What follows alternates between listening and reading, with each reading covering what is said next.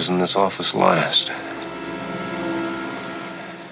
In some ways, it seems like I never left. But no, no, that's not right. It. No, for at least a few days I was away. Far away in the hands of men with no faces and no names. They broke me down, broke my story down, telling me how it hadn't happened the way I claimed. At least I think that's what they did. Between injections. Memories fade fast enough without chemical help, and if I don't tell this story now, I don't think I ever will. What was that date? That was the shaky and kind of unsure voice of reporter Carl Kolchak as he was telling us about the case of Mr. Ring. That episode aired on January 10th, 1975, first episode of 1975, directed by Gene Levitt and written by our old friends L. Ford Neal and John Huff. And you won't be hearing anything from them this episode or John Huff this episode, but I'll tell you a couple little stories as we go along the way. With me, as always, is my intrepid co-host, Mr. Chris Dashew.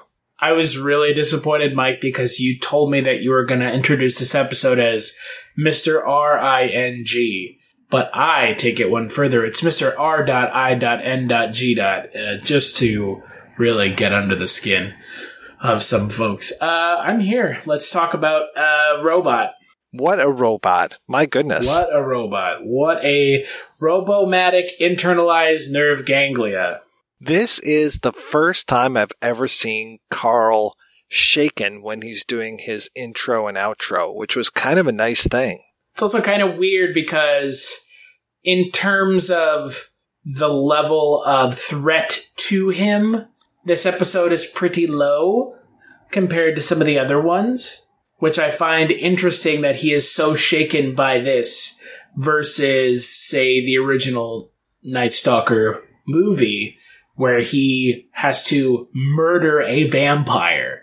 And yet this is this has shaken him to his core to the point where he's questioning reality. It's it's all it's all a bit bizarre. Well, it's not Mr. Ring that caused him to question reality. It's the effects of the military questioning that we don't see that has really screwed him up.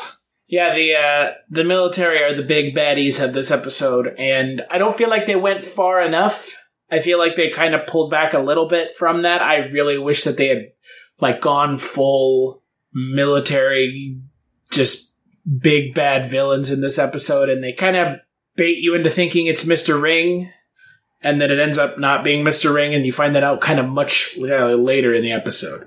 Yeah, and there's actually a real conspiracy going on here that goes all the way up from the military to the head of the INS. And they're basically like, Hey, Tony, you got to kill this story.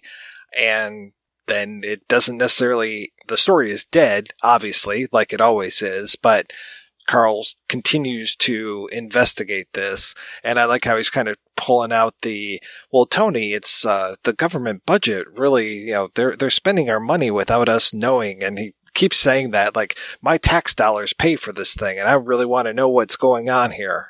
Yeah, I, I really, I found that interesting that that was kind of the driving, that that's kind of the driving force here is the, the government is spending our money, Tony, and we need to do something about it. I found that kind of so, the fact that they're making a point of that is so bizarre, but in a kind of forward thinking way, it's very ahead of its time.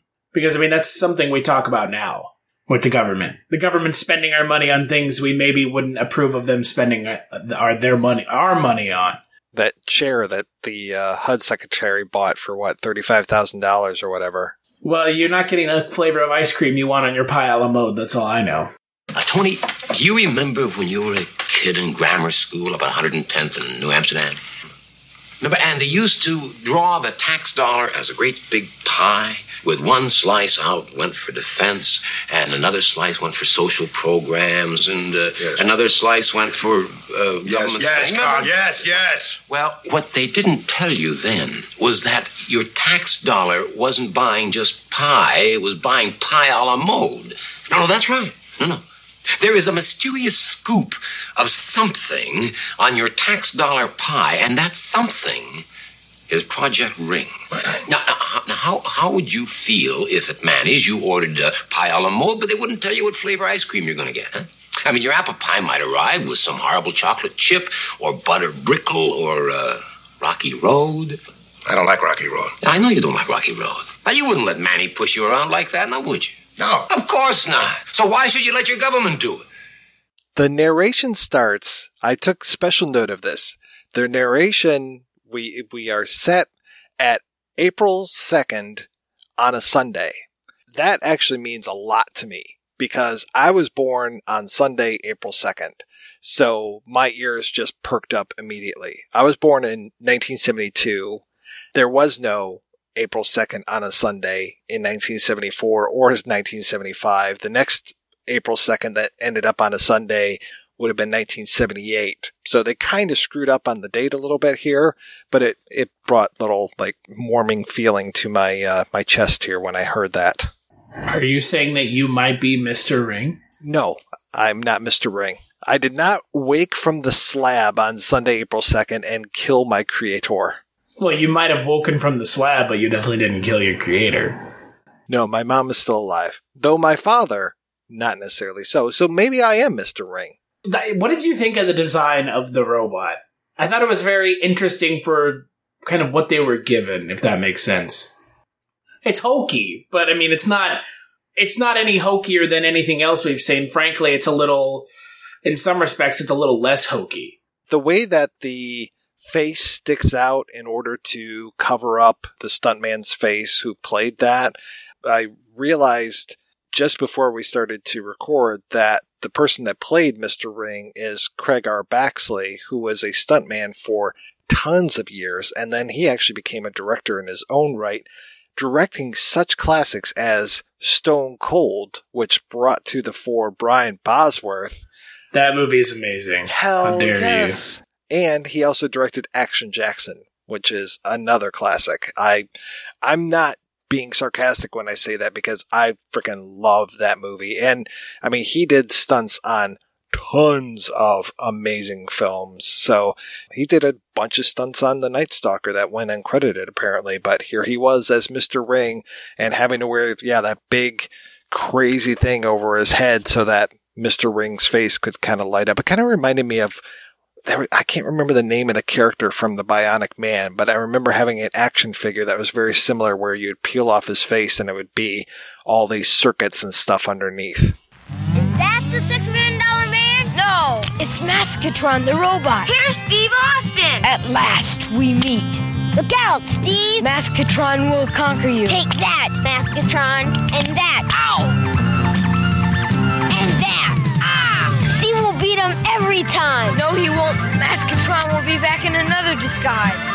Maskatron, new from Kenner. Six Million Dollar Man sold separately. It reminds me a lot of the movie Westworld. It's like Westworld on a cheaper budget. Is kind of what, like, I mean, you know, in Westworld, they never really show a robot without the face, like, walking around. They just show them, like, on a table and they're doing stuff, so it's not clearly not an actor. And this, they've got, like, the face exposed all the time until he has the mask on. So it's a little, it's a little different. So they kind of, I don't know, I felt like the way that they did it, they set themselves up for this to be harder because they had him walking around without his face on and they could have maybe revealed that he was like a robot underneath or something and that maybe would have saved them time and effort to work around the fact that this is an episode about a robot versus it clearly being someone wearing a mask that protrudes so that you can you can see the the underneath of the robot ahead of time. Yeah, had he even been wearing that kind of weird face that he ends up wearing as the episode goes on, because he's got like his quote unquote natural face, then he's got the blue mask that he puts on, and then it's the mask with the Undertaker, Embalmer, Mortician's putty on top of it. Cosmetologist, not Undertaker. I, I also found it a little ironic because, you know, we talked way back when we first started recording uh, episodes about the show that we talked a lot about the Questor tapes, where the one of the themes of the music in the Questor tapes ended up becoming Kolchak's theme, and that whole movie was about uh, androids and creating a superhuman android. So now we're kind of back into android territory. It's an android that, again, it's kind of a MacGuffin in a way because you think that he's this, you know, you, you think that Kolchak's looking for this villain and the robot's the villain. And then right at the end, it's like, but the robot's not the villain. It's actually the military. I like that. Again, I feel like that's really ahead of its time, but it's also unfortunate that it, it takes so long in the episode to get there. It does take a little while. I mean, even the beginning where we have the whole thing of Ron Updike going to San Francisco. And again, you know, I've talked on this show before about how they code Ron to be gay.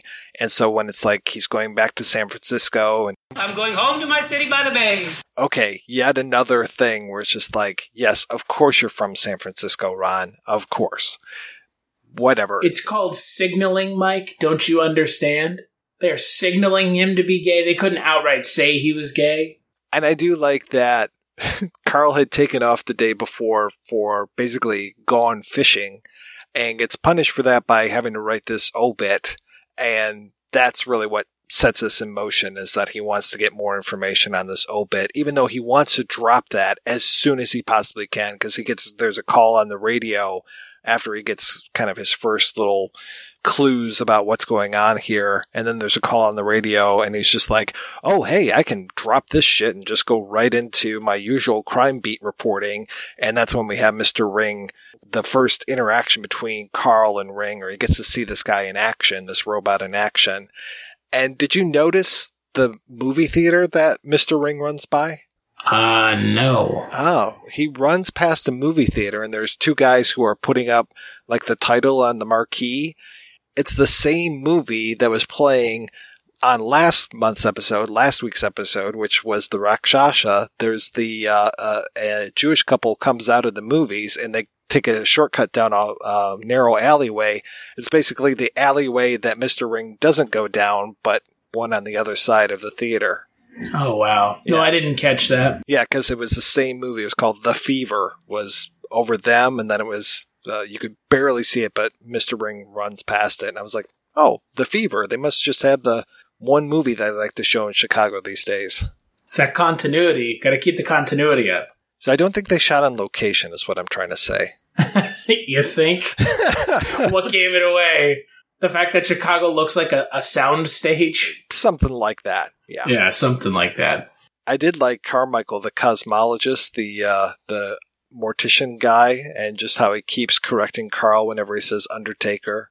Well, could you tell me what happened, Mr. Uh... Carmichael? Carmichael, yes. You're the head undertaker uh, here. Not undertaker, cosmetologist. Yeah, he's like, not an undertaker, a cosmologist. He's so good. It's like, it's like what? Uh, he's, he's doing like a weird thing with his voice, and it, it works. It's, it works really well for that role, but man, it's like, it's such a weird kind of it's a weird kind of thing to do. It's kind of like a weird like choice that he makes for like that character, and it kind of it plays into that I don't know that stereotype of morticians are weirdos. I don't know. Maybe that's just me, but that's kind of what it struck me as. That guy who played him, Robert Easton, was in a ton of stuff. He's got such an interesting look, like the way that his eyes looked and stuff was really yeah. kind of weird. Like he ended up showing up as a judge in Star Trek Six and stuff, and I, he was in another action classic, Red Heat. Oh, we've covered that movie before on the Culture Cast. It's a good movie. So he worked both in front of and behind the camera. Apparently, he would do some some crew work, but um, yeah, he had a a great look to him, and I love the way that he's just kind of looking down his nose at uh, Kolchak. It's kind of that snobs versus the slobs thing. And what's with Kolchak never closing his car door? Did you notice that? I did notice that, but I don't know what the deal is with that. I guess if he needs to take off in a hurry. I think it's yeah. I think it's the whole Kolchak is a harried reporter, and he needs to constantly be able to kind of get where he needs to go. But I mean, you and I both know the best bit in this entire episode is when he goes to Doctor Dwyer's apartment trying to find her, and the cops are there, and he tells the cops that he's Major Kolchak. And then he says something to the effect of when he sees one of the cops who would recognize him, I have to go. Uh, ROTC parade in the morning. Gotta go. Uh, and you can almost see like the the smoke trails of him leaving and zipping out the door. I mean, that's the thing about this show is the comedy when it works, it's really funny, but it doesn't work more often than it does. For me, this episode hit on every level. Like I actually, everything worked for me on this one. I don't know what it was. I don't know if just having talked so much about bad medicine and knowing L. Ford Neal and John Huff's work that I was expecting this to work and it ended up doing it. But I think, I think my expectations were actually more high than they should have been just because bad medicine was so good. And I was like, oh, well, here's two writers that we've seen before and we liked their first episode. So I wonder how this one's going to be. And it ended up for me just working really well. That's the other thing about this episode. So we're pretty active on the Kolchak Facebook pages, which are fan groups essentially. And this episode always comes up. You know that. I know that. We've I've noticed that this episode always comes up as one of the scarier episodes, one of the more impactful episodes with the audience, and I can see why. Because this episode has kind of does something that none of the episodes have done up until this point. They've really given you a sympathetic villain, kind of fake out MacGuffin villain. And I think that that's pretty impactful because everything else up to this point has been pretty paint by numbers with a lot of the villains. It's been pretty formulaic. And when they deviate from the formula, you get something exciting. And I would say that it's, this episode is pretty exciting because it really does deviate from the formula a fair amount in some respects. In some, in other respects, it doesn't. But in respects to the kind of the major conflict, it deviates from kind of what I was expecting going into the episode. And I think that that really works in the episode's favor because, again, when it isn't just kind of doing the Kolchak finds a monster, Kolchak fights the monster, Kolchak may kill the monster, and the monster disappears, this is when the show kind of really hits its stride. Well, and other than, because there's the death of the scientist at the beginning, which kind of makes sense that Ring was defending himself because the scientist wanted to shut him down. Other than the death of the mailman, there's no real wanton murder going on. Like, I feel bad for the mailman because he really shouldn't have been murdered, and that postal uniform just doesn't fit Ring anyway. Like, I think the blue jumpsuit that he was in was actually no, I take it back because he was naked at the very beginning because like yeah, he was like running around in what looked like a, a flesh tone skin, like one of those like Green Man from It's Always Sunny suits, right? So I guess he had to murder that guy to get his postal uniform. Okay, I need your clothes and your uniform. Okay, I think this guy's a couple cans short of a six pack. They make you feel sympathetic towards the the robot, which again I think is good. Yeah. And like you said, there's not a lot of murder and killing and you know, in a lot of the other episodes we've seen, you know, some of the side characters, the supporting characters get offed pretty, you know, pretty quickly or halfway through the episode. So this is very different. Well, and other than uh, Robert Easton as Bernard Carmichael, the other side characters, like Bert Freed, he's okay as Captain Akins, but he's just, you know, he's, he, he's not out there as much. He's more kind of in the shadows and he'll just kind of show up and be like, why are you talking to this guy? You know, this guy needs to go away, those kind of things. And really the main people that we deal with through most of this are Mrs. Walker, the scientist's wife, who's played by Julie Adams from Creature from the Black Lagoon, and then Corinne Camacho as Dr. Leslie Dwyer, who was Dr. Walker's um, co-worker. And those two actresses are terrific and they kind of are on either side of the spectrum as far as, you know, the one was just like, oh my God, it was so boring. It was terrible. And then the other one's really into the science of it. And then she ends up kind of becoming Ring's mother. When we talked to Huff uh, a few months ago for the Bad Medicine episode, he said that the last word that Ring says when he gets shot is mama. I did not hear mama. I didn't either. And I'm kind of, you know, there you go. I didn't know that that's what it was going for. It's interesting. I mean, it makes sense, obviously, with who Dr. Dwyer's character was meant to be in the episode. And it is smart that it's kind of, you know, we've seen vampires and werewolves and all these things. And now we have basically it's the Frankenstein story, which is a nice way to do it and to give it that twist with the android. So we don't actually have something made out of human pieces that it's something created that is trying to be human, trying to learn what it is to be human, but instead they give it that nice cybernetic twist and make it into this android. Self-learning android that feels.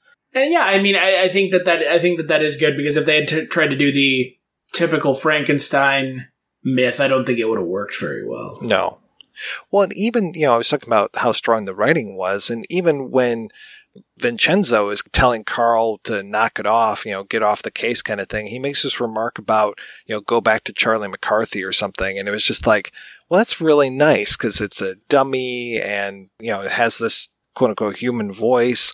And then we have Mr. Ring, who's also an inanimate object, but also has this human voice. I was like, oh, it's like little touches to this that really add up to making this something special. There's a lot of stuff in this episode that works really well. Like we get to see Kolchak and Vincenzo not constantly at odds. Yes. Which I think also is a really good part of this episode because that's one of my least favorite things in this show is them constantly being at odds with each other because that shows no kind of depth or change to their relationship. And honestly, it was getting kind of old because I would like to see more of Vincenzo and, and Kolchak kind of getting along and kind of Vincenzo starting to come over to Kolchak's side.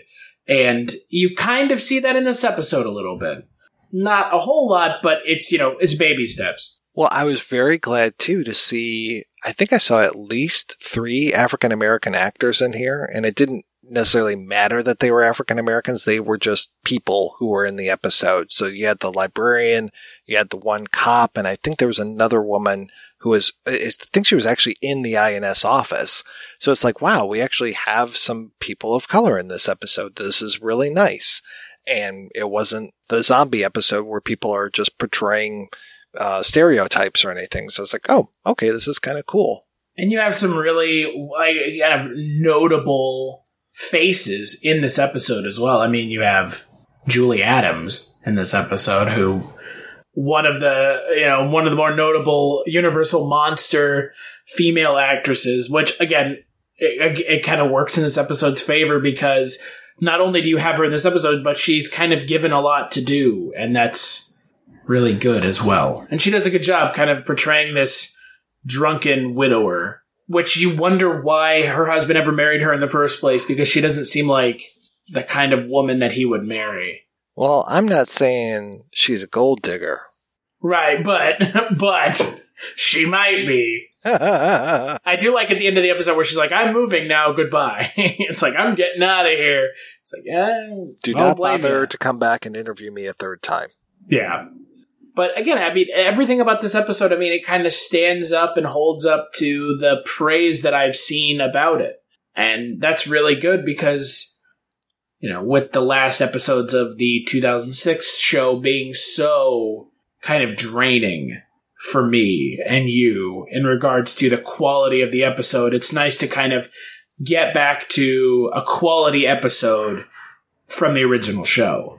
So I had to do a little research today and I reached out to John Huff to just to confirm something with him because I am a huge fan of Philip K. Dick and I've read Do Androids Dream of Electric Sheep many times, but I couldn't remember if the Tyrell Corporation is inside of that book or if that was wholly a Blade Runner construct.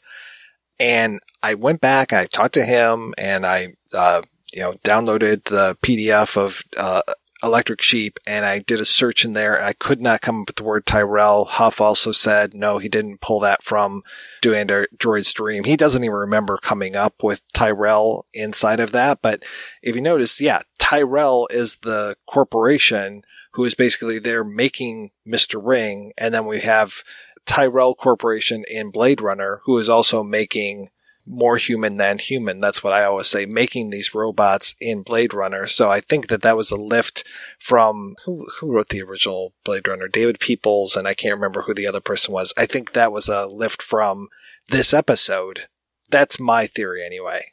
I mean, it's not a coincidence that they're both about robots, right? Right, and they're both spelled the exact same way, and they're both these companies making these robots. So If it's a coincidence, it's a mighty eerie coincidence. yeah, and it's only, I mean, Blade Runner is what five years north of this episode, probably written four or even three years north of this episode. I noticed that, and I was wondering if you were going to say anything about it because I was going to if you didn't. But it's it was one of those things where when I heard it, I was like, "It can't be a coincidence." Okay, I'm glad it wasn't just me.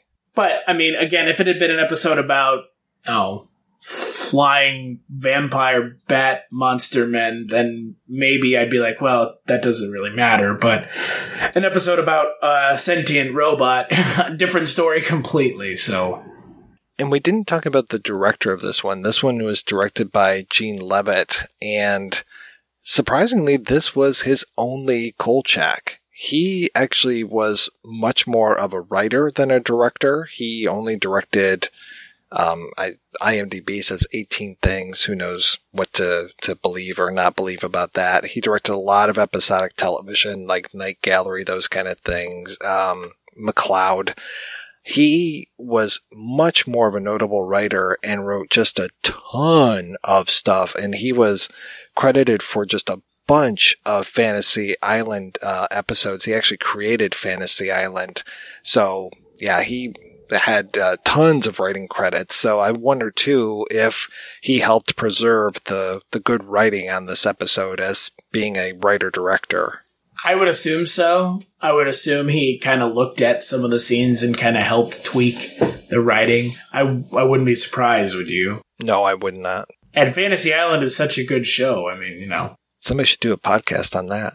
Ricardo Montalban is pretty great. I can't tell you how many times that show scared me as a kid because there were some weird supernatural episodes of that where it would just kind of freak me out. Because most of the time it was like, you know, guy wants to win everything at poker or woman wants to have a muscle man for a boyfriend or weird shit like that. And then you would get like Mr. Roarke fighting the devil and it'd be like, what the hell? What did I just turn on this week? Fantasy Island was pretty nuts. I like Fantasy Island a lot, though, and I, I honestly always forget that there are seven seasons of that show. Jesus Christ. and it sounds like you did as well. so, yeah, that show was on for a long time, compared, especially compared to Kolchak, which is only on for one season.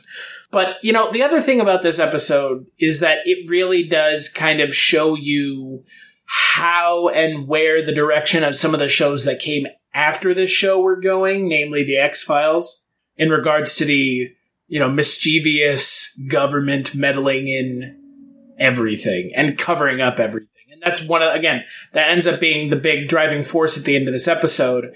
But that's obviously such a huge part of the X Files that it was kind of like, a, you know, it's kind of like, oh, they're kind of the early seeds of that in a show like Kolchak. Yeah, the first time I rewatched this episode uh, the other day, I was like, the scene with Senator Stevens doesn't seem to fit as well as the other scenes. But then when I rewatched it again yesterday, it was like, okay, this is really tying into the whole idea of like government spending and these things that I think Kolchak is using that mostly as an excuse, but I think he is actually kind of sincere about it as well.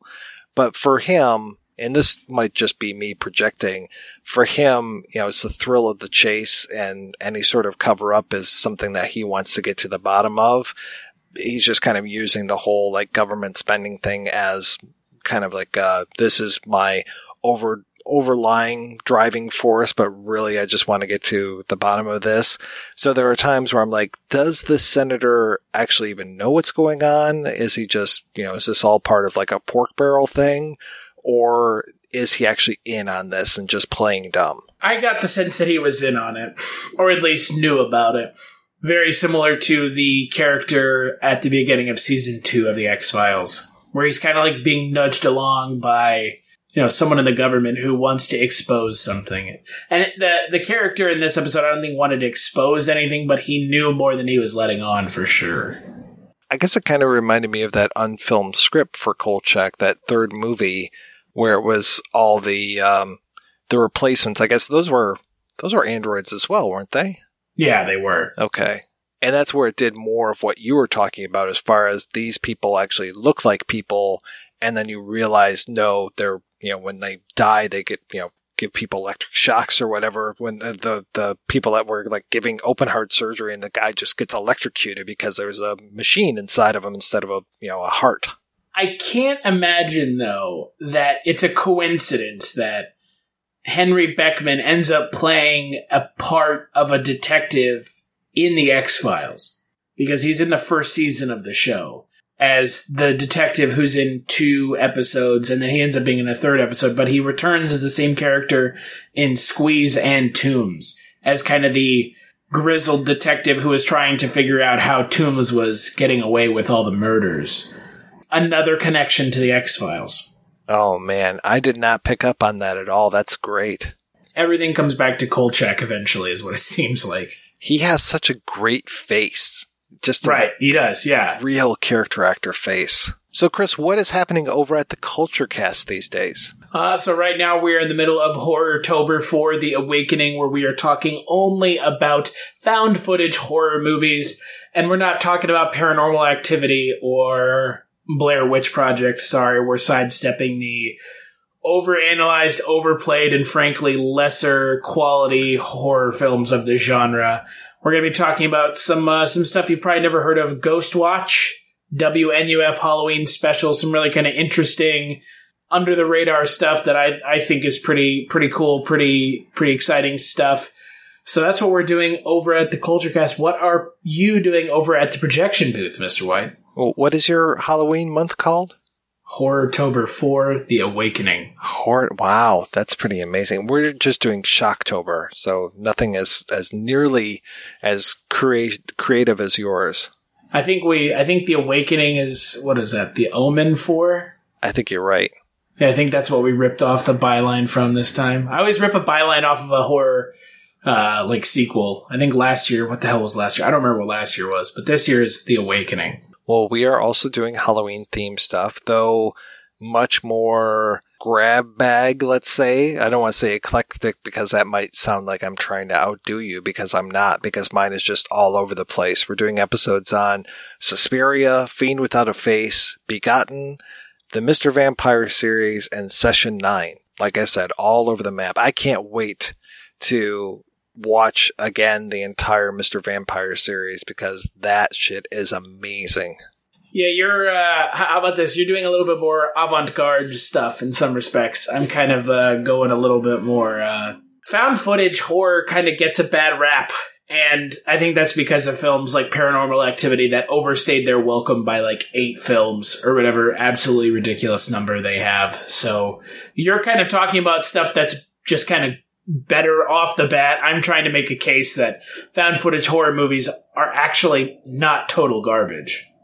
Good luck with that. Yeah, well, we'll see in November how that goes over. There are some that I actually like. I, I mean, I really like playing with the documentary style. So something like uh, Sandman, like a lot, well, the last seen- broadcast. Have you seen the la- behind the behind the mask? uh, That's a that good one. Leslie Vernon. Mm-hmm. Okay, no, I don't think I have. That it almost made our list. Uh, it's it's a documentary, so it's not found footage per se. So it kind of it kind of uh, disqualified itself. It got close, but it kind of disqualified itself, unfortunately. For whatever reason, I always got Behind the Mask and the Hatchet films mixed up in my mind. I don't know if they had a similar poster or something. Uh, I mean, they're both indie horror movies. So one is directed by everyone's hater, favorite hater of piracy, Adam Green. Uh, so Adam, uh, we did an interview with Adam Green. Oh, a couple years ago, and he talked to me for like two hours, and one hour was just him railing against piracy of his films. I think Adam Green showed up in Survival of the Film Freaks, which is a movie that I produced and that is out on the festival circuit these days. Toot toot toot your own horn. Yeah, well, you know, somebody's got to Someone's it. gotta. Yeah, right. Yeah. Where can people go to uh, listen to all of your fine podcast work, sir? Well, for my podcast, they can go over to culturecast.com. Uh, not only can they go to culturecast.com, they can also go to chroniclesfromthecrypt.com to listen to a podcast I do with my good friend Mike Wallace. where we talk about two episodes of Tales from the Crypt twice a month. That's a fun podcast. I think also we do a podcast, the three of us, Mike. Is that true? Is you that think a thing? so? You think that is? I've heard rumors. Yeah, I think we might. We might also do on top of the Kolchak tapes, which you can find out more about at kolchaktapes.com.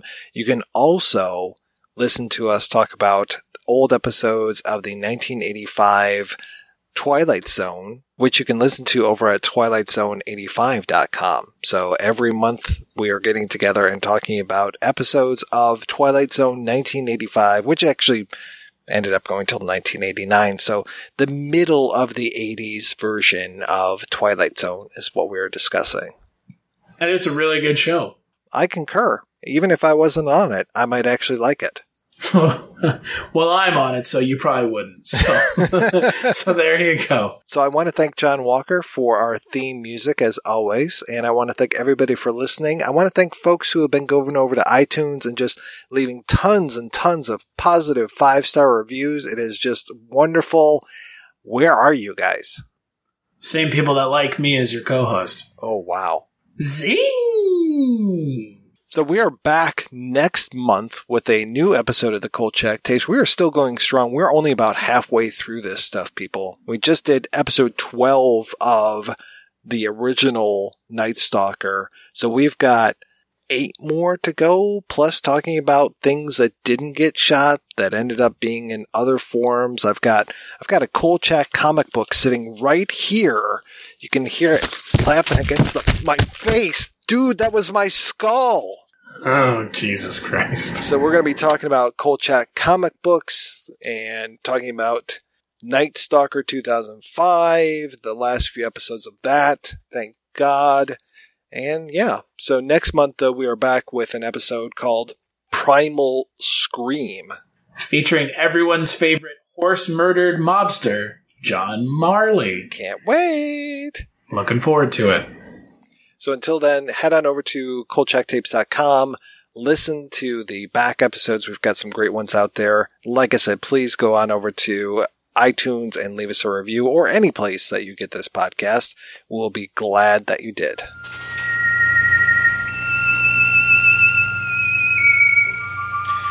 I don't even know where they took me now. At least I can't be sure. Maybe it was Tyrell Institute, but it could just as well have been the Black Hills of South Dakota for all I know. Was there a drug? Pentothal, scopolamine? I can't be sure of that either, though there must have been something. I can't even be sure the events ever happened the way I've told them. Perhaps when I'm completely back in this world, I'll turn on this tape and not believe any of it myself, but I doubt it. Because I believe that somewhere, someplace, they or someone else will put some other ring together without the help of Leslie Dwyer. And who? Who will program him then?